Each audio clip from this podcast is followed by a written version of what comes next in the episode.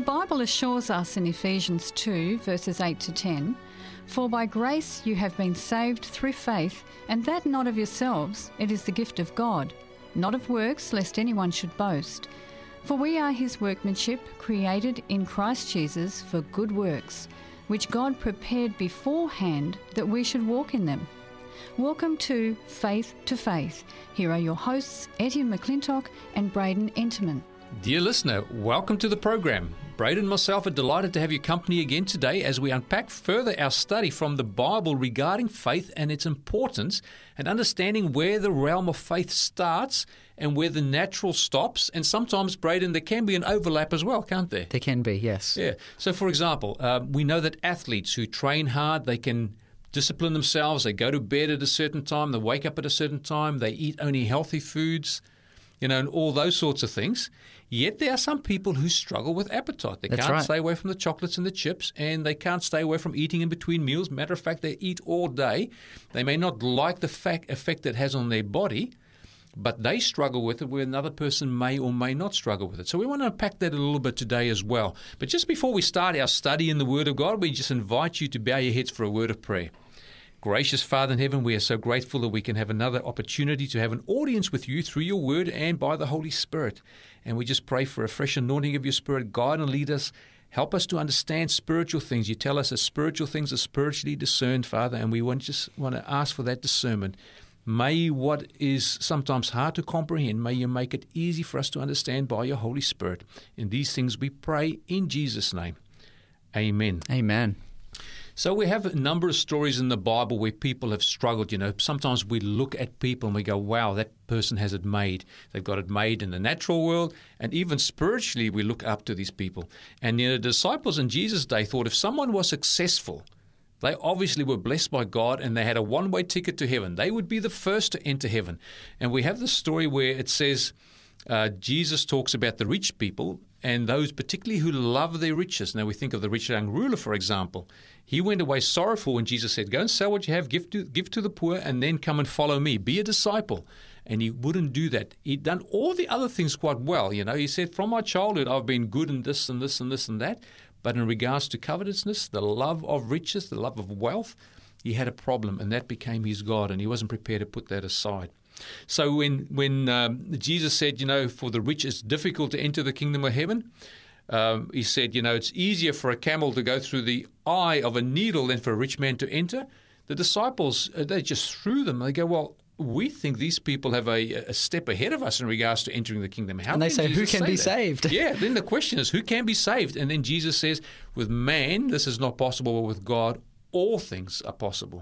So there is a realm of impossibility for man where God creates that possibility. So be, for us, it's impossible, but for God, it's him possible. Him possible. I like Yeah. that. It's him possible.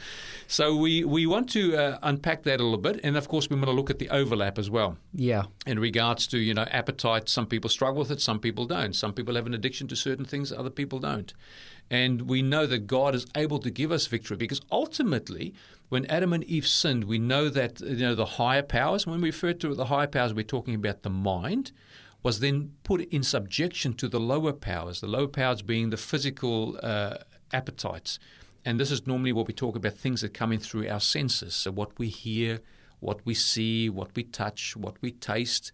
And the devil will use our senses to control the mind. For example, there's music we shouldn't be listening to, perhaps, but the devil will use the auditory ability, that sense, and we will fall in love with the way we feel when we hear that music. And then every time we hear that music, we get that same feeling and sensation. We almost become addicted to those uh, endorphins or whatever the chemical is that the body. Um, generates when it hears that music. Or it could be that every time I taste chocolate, I just feel fantastic.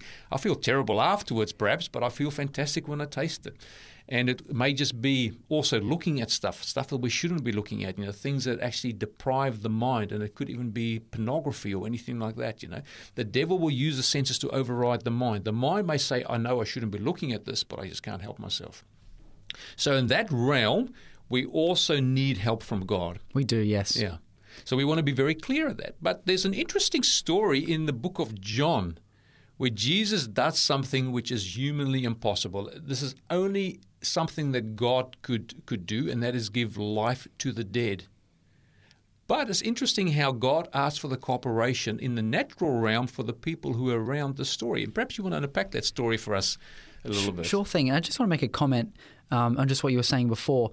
With this overlap, with the struggles, you know, for someone who's got an addiction Hmm. uh, to whatever it be drugs, alcohol, um, pornography, something like that, they've tried over and over again to try to break the power of it. Yes. You know, it seems like a simple thing to do, not doing it. um, but addiction just holds people just in an iron chain. And one of the, the, the very clear lessons that we find in the Bible is that in order for us to find healing and to find freedom and learn how to be able to make decisions that last, we need to understand how God views us. And, and the, the book of Romans, chapter 8, begins saying, There is now, therefore, no condemnation hmm. to those who are in Christ Jesus, who do not walk according to the flesh, but according to the Spirit. That's right. So And- in other words, not walking to the flesh means not being controlled by your senses anymore. That's right. And, and when, when the woman was caught in adultery in John chapter 8, brought to Jesus, he said to her, I don't condemn you. Mm. In John chapter 3, um, Jesus says, I did not come to this world to condemn the world. You know, the, a sense of condemnation and guilt is not a good starting place for growth. You know, when we feel condemned or guilty, we, we mm. do that to ourselves. We make ourselves feel terrible. We loathe ourselves because of what we do and have done. Yes. Our self respect disappears as well. and we just mm. it's a it's a recipe for just long term just imprisonment to our Yes. our fears, depression our can lusts. lead to Like, depression as well. it's so sad. And one, but once we realize that God cares for us, that was our first presentation, looking at how our salvation, our righteousness, all comes because God cares. Yes. And once we realize that, now we're in a place where we can experience this message of transformation that we've been looking at, and we'll look at in this presentation that God cares. Um, and if we're struggling, if we are overwhelmed, if we just feel like we're chained up and we're like, why can't I just make a decision that will stick? Yes. You know, we we got to realize that the, the physical world um, is very much intertwined with the spiritual, and because of our our shame, our guilt, our spiritual um, death and discouragement, it makes it very very hard often to make decisions that last. But God cooperates with us to work in us. To will and to do of His good pleasure. And the will can be strengthened as well through exercise. That's and of right. course, in cooperation with God, by surrender to Him, we can actually obtain victories which we couldn't previously. And I think That's right. our previous uh, programs have touched on some of that. And I, I, I think about, you know, how the senses can overrule the power of the mind, and the mind becomes weaker and weaker the more it gives in. But we're not left there because Jesus gives us victory. He gifts it to us. And He it does. tells us at the end, let this mind be in you, which was also in Christ Jesus. And then we are also told in Corinthians, but we have the mind of Christ. And you just read there Romans chapter 8 about, you know, there's no condemnation. Romans chapter 12, so four chapters on, it says there in Romans 12, verse 2, it says, Do not be conformed to the world. So the things of the world are the lust of the flesh, the lust of the eye, and the pride of life. So the desires of the flesh, all these things, right? It says, Do not be conformed to the world, but be transformed by the renewing of your mind. So God, through the Holy Spirit, is willing and able to renew our mind so that we are transformed. That's right. Hmm. And I just love that promise. It's been a big encouragement to me because I've had some addictions myself. And even from time to time, you know, that chocolate cake looks awfully good, and I know it's not going to do me any good, you know? so to be transformed by the renewing of my mind is just wonderful. And it says, then you may prove what is that good and acceptable and perfect will of God. So God's will for you can be proven by the renewing of your mind and that transformation that comes by receiving Jesus Christ as Lord and Savior. That's right, and it's it's learning to just drop to our knees. I've, I've you know, the highest place, the, the highest place we can ever reach is when we drop to our knees. we never stand like taller. that. We never stand taller than when we kneel upon our knees. Hmm. You know, that's a place of surrender. We like we recognize our great need, and we call out, God, I can't do this. Help me. Yes. And that's what Peter said. Lord, save me. I perish. I'm sinking. I'm sinking. I'm sinking. And that's when Jesus steps in to help. Now, in this story in John chapter 11, we have um, a really sad moment, um, but it's actually not so sad a moment. It has such a great ending. Yes. The best friend of Jesus, um, a man by the name of Lazarus, he dies. And there's people crying, and, and for I think everyone's been to a funeral at some point. They understand just the sadness of losing someone who is loved and appreciated. And Jesus comes and And the sisters of Lazarus are so sad. They're like, if only you'd been here, he wouldn't have died. Hmm. Little did they realize what Jesus was about to do. Yes, that's right. So they had confidence in Jesus as a great healer, but they didn't actually think beyond that. You know that text you quoted in a, in a previous program that Jesus is able to do exceedingly abundantly above all that we ask or even think. So they hadn't thought that far yet. No, they were and, and not even aware. they didn't. They weren't able to ask for more. That's right. That's right. They had no idea what Jesus was about to do. Yes. Um, and I love that. Jesus always has plans for our lives that are far better than we could ever hope for. Hmm. And we often limit him. We put him in that box. Yes. And he's just planning to do something amazing to bring joy to our hearts. He walks up there to the to the tomb and everyone is there and everyone's crying, everyone's weeping and the Bible says that Jesus wept. It's the shortest verse in the Bible. Yes. Jesus wept. And I love that insight about Jesus' character. He's touched by our grief and he's touched by our pain. And then he says something very, very interesting. In verse 38, it says here Then Jesus, again groaning in himself, came to the tomb. It was a cave and a stone lay against it. Jesus said, Take away the stone. Hmm. It's very interesting. Jesus says, Take away the stone. This would be a quite a large stone. It probably took a few men to move it out the road. Martha, the sister of him who was dead, said to him, Lord, by this time there is a stench, for he has been dead for four days. She's like, No, no, Jesus, are you sure you want to do that? He probably smells pretty bad now. It's been four Yes. days. The body's decomposing. That would be very awkward to have him, you know, the, the smell floating around, you know.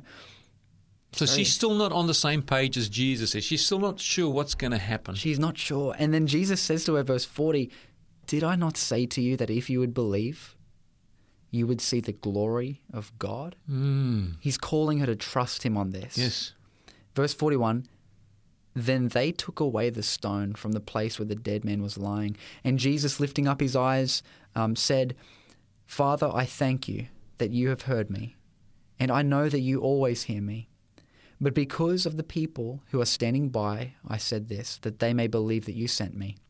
Now, when he had said these things, he cried with a loud voice, Lazarus, come forth. And he who had died came out bound hand and foot with grave clothes, and his face was wrapped with a cloth. Jesus said to them, Loose him and let him go. Mm. Incredible. Incredible story. Incredible story. So Jesus does more than they even thought of asking him for. Yeah, they're just like, one day it's going to be good.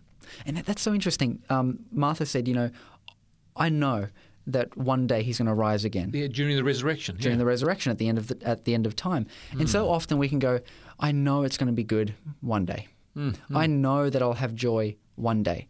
I know that I'll be free from this one day. But Jesus says, I am the resurrection and the life. yeah. The present tense me. I'm here to be a blessing to your life. Um, it's so interesting. The Bible says that we are dead in our trespasses and our sins. Um, Yes, that's right. and we think, oh, one day, one day things are going to get better. But Jesus says, I'm the resurrection. I can give new life to you. Yes. Um, by the Spirit of God who raised Jesus from the dead, I can give life to you. Um, and I love this. This is a point that we want to make here that Jesus came to that tomb with the intention, by putting trust in the Father, to raise his friend from the dead. Yes. So it's actually going to turn out just fine. Hmm. And and he's walking up there. He's about to raise a dead man whose body is rotting.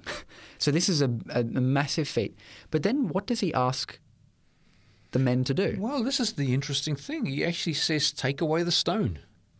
Isn't it so interesting? It's like I'm about to raise a dead man. Hmm. Can you get that rock out the road? just just move that rock out the road because I'm wanting to raise a dead man. Hmm. And then when he comes out, when he's healed, he's like, uh, "Do you guys want to just take the the grave clothes off him?" You know, what's what's bizarre about this?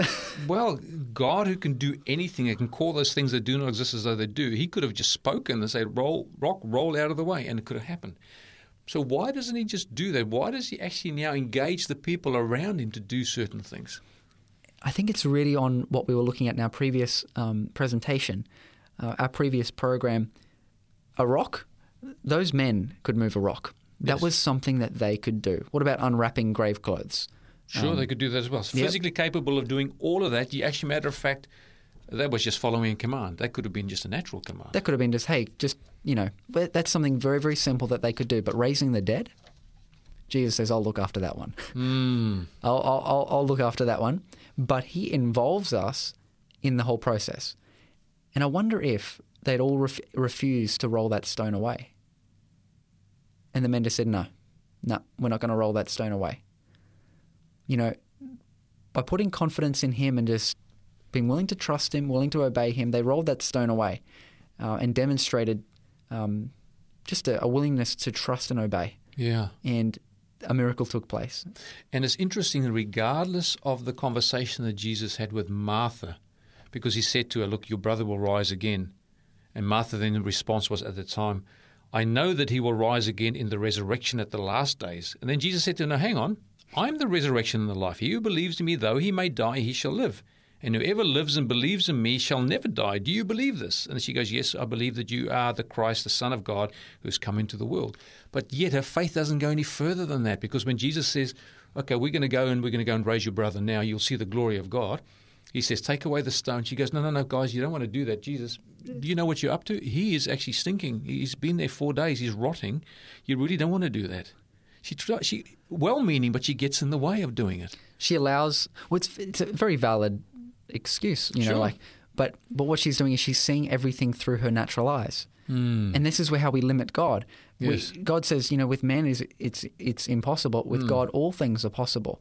And so for her, it's a very valid thing. You know, she doesn't want to smell her brother in that state. You know, Yes. but if she started to see reality like God saw it, Mm. she'd realize, like, so what if he's dead?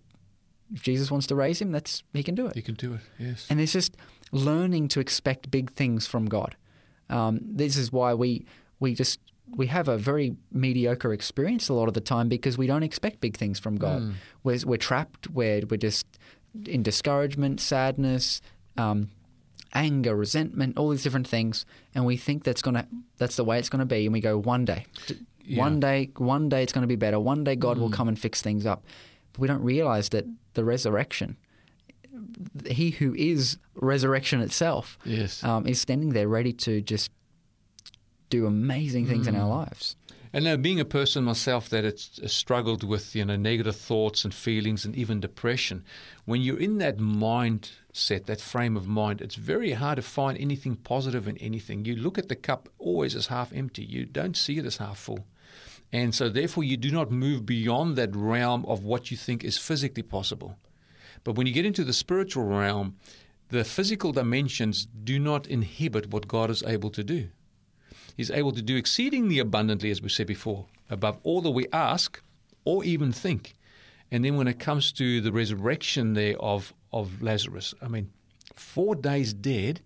Now, when Jesus raises him, does he come back to life and he still has some of this decay? There's no decay in him whatsoever.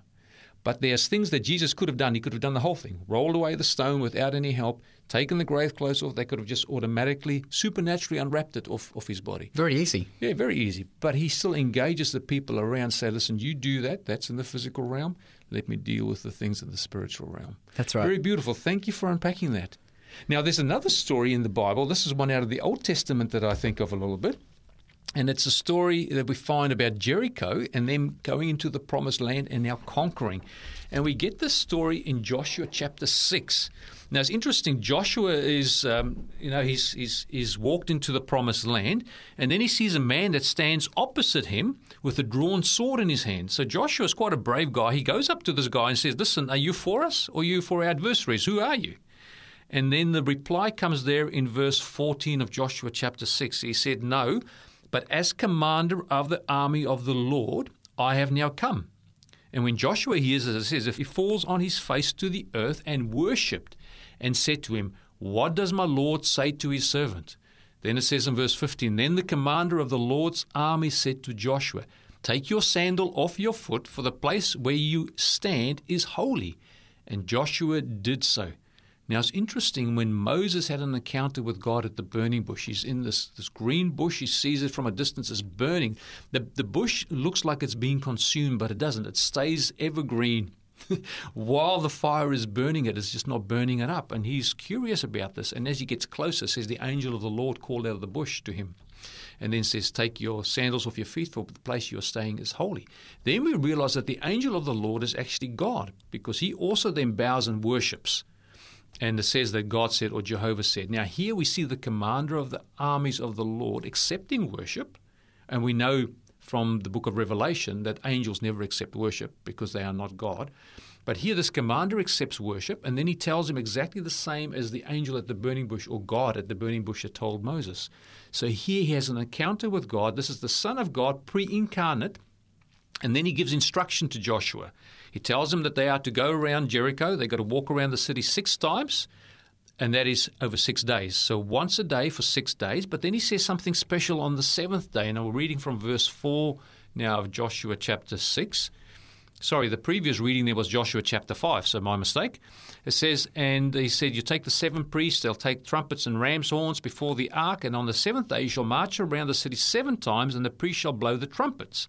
And it shall come to pass when they make a long blast with the ram horn, and when you hear the sound of the trumpet, that all the people shall shout with a great shout. Then the wall of the city will fall down flat, and the people shall go up every man straight before him. Now, could could people merely walk around a city, blow on some ram horns, the shofar, blow on the shofar, the trumpet, and then just shout, and this massive, big, thick wall will just come tumbling down? Not at all. now I've been I've been to the Bible lands and I've seen the ruins of Jericho. They've excavated it and you can see these are massive wide walls. There was no way that a bit of noise from a number of people, even if there were a million people, could actually shatter those walls and bring them down. But were they capable of marching around the city for six days, once a, a day, and then on the seventh day walking around it seven times, and then following the priest? They were to keep quiet during that time as well you could imagine the people st- sitting on the wall looking at this and go, "What is what this?" in the world is going Curious on? thing. But they were able, they were capable in the natural realm of doing all those things, weren't they? Exactly. But what a peculiarity!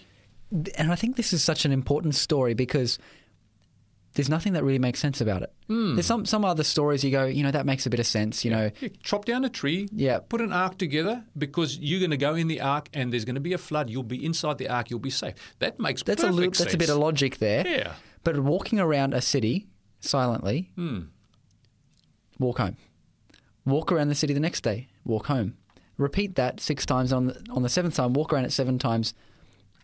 Big blow of the trumpet, and then everyone shout at the top of your lungs. You- You break your silence now, and now you shout. Just shout. You know, like if if in public, just maybe don't try it. Sometimes it may be a bit embarrassing, but shouting at the top of your lungs in a public space when people are watching you, that's very embarrassing. sure. Um, I'm, I'm not speaking from experience, but Yeah. I imagine that's quite embarrassing. Hmm. And if, imagine if the walls didn't fall. How embarrassing. The people on top are like, that was nice. Yeah. What was that all about? It's weird. These people are nuts. You know what? I've, I've come to believe this about faith. Hmm. Faith is a willingness to put yourself in a place where if God doesn't come through for you, you look like a big fool or you're in, in a lot of danger. And so these guys demonstrate their belief and trust in God by doing something that if He doesn't come through for them, they're just going to be a laughing stock. You know, and other times when, when Peter jumps out of the boat into the water, if, if, if Jesus doesn't come through for him, he's going to the bottom of the ocean. That's right. So he puts himself into a vulnerable place, and God always catches and sustains his own. Hmm. When we step out in faith and walk around those walls, and the, the question is, why do they walk around them? God said to. That's right. The commander of the armies of the Lord told them to do that through Joshua, and they obeyed. And that, that's the simple thing. It's, it's amazing. It made no sense. Hmm. And sometimes we want it to make sense, and we put that as a condition for our faith. We say, I'll only believe unless it makes sense to me. But this story, God shows us that it's not about it all just making sense. It's about just trusting. Absolutely, yes. And trusting the command of God and then living by that command. living by it. You know, we, we will repeat this a number of times through these programs, but faith comes by hearing and hearing the word of God. They had a command from God, they actioned that command. Those walls, they didn't throw down themselves. Those walls came down by faith because they believed the promise of God. And we have that beautiful faith chapter in Hebrews chapter 11 and verse 30. It says, By faith, the walls of Jericho fell down after they were encircled for seven days. That was an act of faith. Could they throw down the walls themselves? No. Could their voices do it? Could the shofar being blown do it? No, it couldn't. Could the fact that they walked down once a day for six days and then seven times on the seventh day make any difference? No, not whatsoever. But it demonstrated their faith in the promises because the command had gone out, this is what you shall do. The command was there with the, with the Lord's armies, and it was God through the, the army and the commander of God that actually threw down the walls. Very clear. But That's it was, right. an, it was an act of faith. They did what they could do in the natural realm, and they left God to do what He said He would do in the spiritual. And so the encouragement that we can take from this is that in our lives, if we're if we're struggling, if we're having challenges, just keep walking around the walls. You know, sometimes we just like, oh, I don't know what God's plan is. But if we have been asked to do something by God, keep walking. Keep Amen. walking. Yeah. Keep walking, even though it doesn't make sense. And you're just thinking, what are we doing? what are we doing? It doesn't make sense. I can't see my way forward. How is this going to conquer the city? Yes. keep walking. Because in humble obedience to what God has said, you're placing yourself in a, in a place where He's going to come through in a powerful, powerful way. Amen. Dear listener, we hope that you've been encouraged by these beautiful stories of the, both the Old and the New Testament, where God has done the impossible and He's asked us to perform certain things which we can do in the natural realm in cooperation with Him, which in effect actually demonstrated the faith of the people who heard the command. So God loves you. He also says to you, that He's loved you with an everlasting love, and therefore, with His loving kindness, He has drawn you. So, if you feel a response in your heart today to respond to God, it is His loving kindness that is drawing you. Recognize it and respond to it uh, as God would have you do. Thank you for joining us today on Faith to Faith. We pray that God will bless you. Until next time.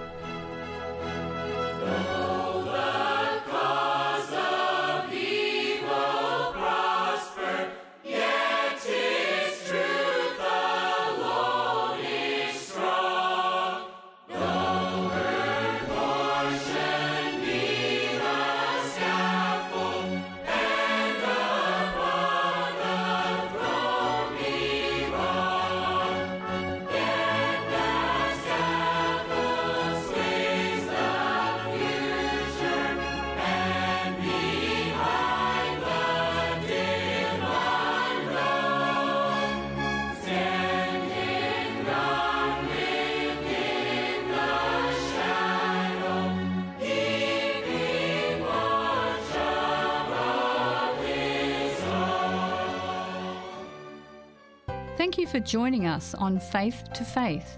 If you would like more information about today's program, or if you have any questions, please contact 3ABN Australia Radio by phoning 02 4973 3456, or you can send an email to radio at 3abnaustralia.org.au. You can also contact us on our 3ABN Australia Radio Facebook page. We love to hear from you.